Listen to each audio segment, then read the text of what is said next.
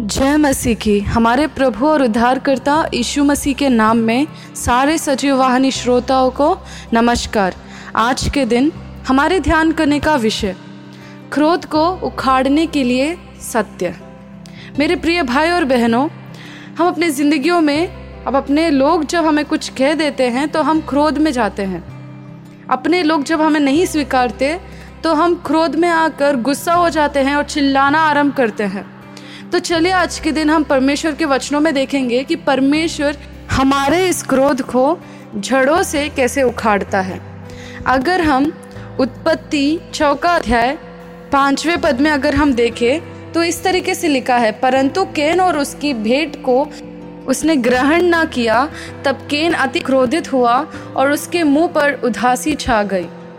तब यहोवा ने केन से कहा, तो क्यों क्रोधित हुआ और तेरे मुंह पर उदासी क्यों छा गई है?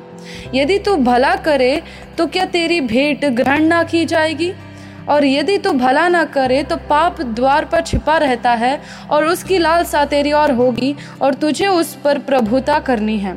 देखिए मेरे प्रिय भाई और बहनों, एक सत्य है कि हम क्रोधित होते हैं जब हमसे कोई काम ठीक तरीके से नहीं हो पाती और हम गुस्सा दूसरों के ऊपर दिखाते हैं, क्योंकि हम सोचते हैं कि हमसे में से कुछ नहीं हो पा रहा और मैं दूसरों के सामने नीचा हो चुका हूँ। तो इसके कारण हम जो गुस्सा आती है हम दूसरों के ऊपर दिखाते हैं। तो ये हमारा एक और कारण हो गया क्रोध के आने का। मेरे प्रिय भाई और बहनों, आज के दिन परमेश्वर आपको छुड़ाना चाहता है और इस वजह से वो आपको ये वचन सुना रहा है कि देखिए क्रोध का कारण तो बहुत कुछ है। एक निराश, एक ना स्वीकारना और एक हमारा अच्छाई ना दिखाना।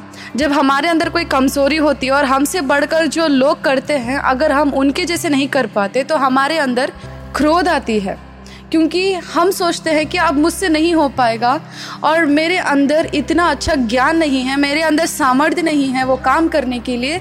तो हम क्या हो जाते हैं, निराश हो जाते हैं, क्योंकि हम उसके आगे जो हम चाहते हैं हमारे ज़िंदगी में देखने का वो हम नहीं देख पाते क्योंकि हम अच्छा नहीं करते।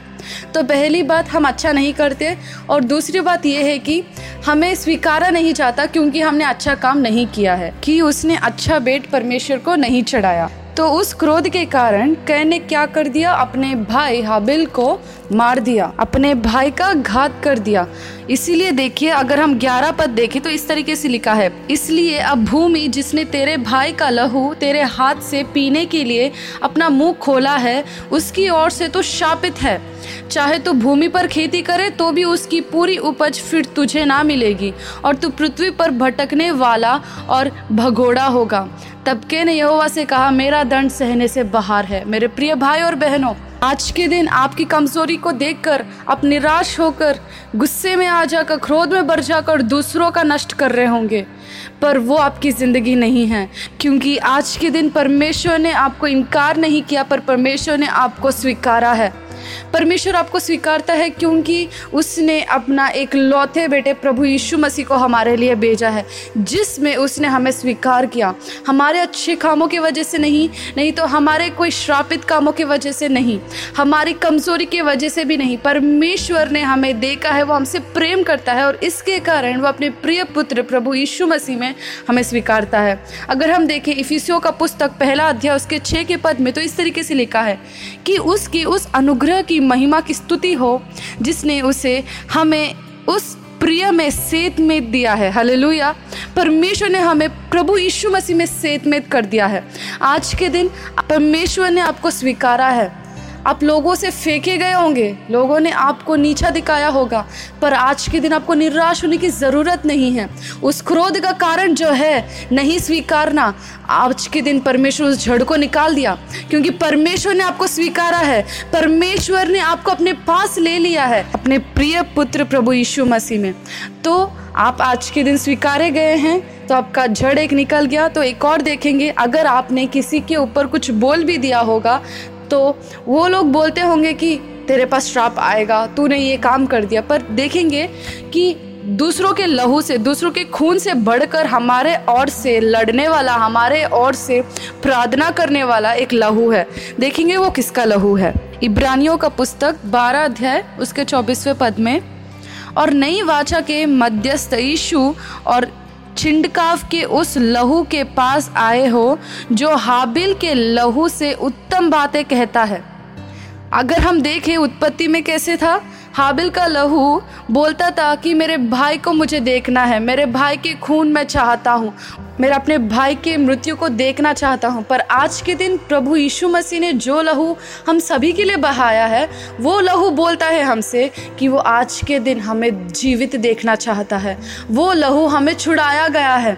आज के दिन आपके विरोध जितने भी लोग श्राप कर रहे होंगे, आज के दिन वो श्राप आपके सामने कोई काम नहीं कर पाएंगे, क्योंकि वो सभी लोगों से बढ़कर हमारे महान पिता परमेश्वर प्रभु यीशु मसीह का लहू हमारे लिए अच्छे बातों को बोलता है, हमारे लिए आशीष के बातों को बोलता है। इस वजह से देखिए, जो हाबिल के लहू से उत्तम बातें कहता है, उससे बढ़कर उससे अच्छे बातें कहता है परमेश्वर कि आज के दिन तुझे निराश होने की जरूरत नहीं है, किसी श्राप के लिए तुझे डरने की जरूरत नहीं है। मैं हूँ जो मैं तुझे हमेशा स्वीकारता हूँ, तू मेरे पास आ जा और मैं तेरे लिए अपना भेंट चढ़ा चुका हूँ। आज के दिन अगर आप अच्छा नहीं दे पा रहे, अच्छा नहीं कर पा रहे कुछ, तो आप डरिए नहीं, क्योंकि अगर आप परमेश्वर के भेंट जो परमेश्वर ने हमारे लिए सूली पर दिया है, प्रभु यीशु मसीह, उसका लहू आज के दिन हमारा भेंट है। आप परमेश्वर जानता है कि हम उसे अच्छा नहीं दे सकते, इसलिए परमेश्वर ने अपना अच्छा हमें देकर उस अच्छे में हमें स्वीकार कर परमेश्वर ने हमारे अंदर सामर्थ्य रखी है कि हम उससे जितना ले पाए उतना हम वापस भी दे पाएंगे। अगर आप अच्छा नहीं कर पा रहे, आपके अंदर कमज़ोरी है, तो आप डरिए नहीं, क्योंकि अगर आप परमेश्वर की परिपूर्णता में शामिल होंगे तो परमेश्वर की परिपूर्णता को आप अपने ज़िंदगी में से दूसरों के ऊपर आप प्रकाशित कर पाएंगे। हालेलुया। तो इस तरीके से आप हर एक क्रोध से बाहर निकल सकते हैं, आपके मुंह से हर एक उदासी बाहर आ जाएगी, क्योंकि आज के दिन आपको स्वीकारने वाला कौन है? हमारा प्रिय परमेश्वर यीशु मसीह। वो आपको स्वीकारता है, लोग आपको स्वीकारते नहीं, उससे आपको कोई मतलब नहीं रखना चाहिए, क्योंकि परमेश्वर आपको स्वीकार रहा है और उसका लहू आपके लिए बहुत अच्छे अच्छे बातें बोलता है।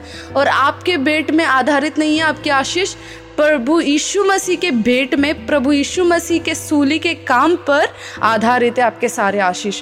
तो प्रभु यीशु मसीह की तरफ देखिए, उसके लहू की तरफ देखिए और आपके हर एक आशीष को आप स्वीकार करिए। परमेश्वर इस वचन को आशीष दे। आमीन।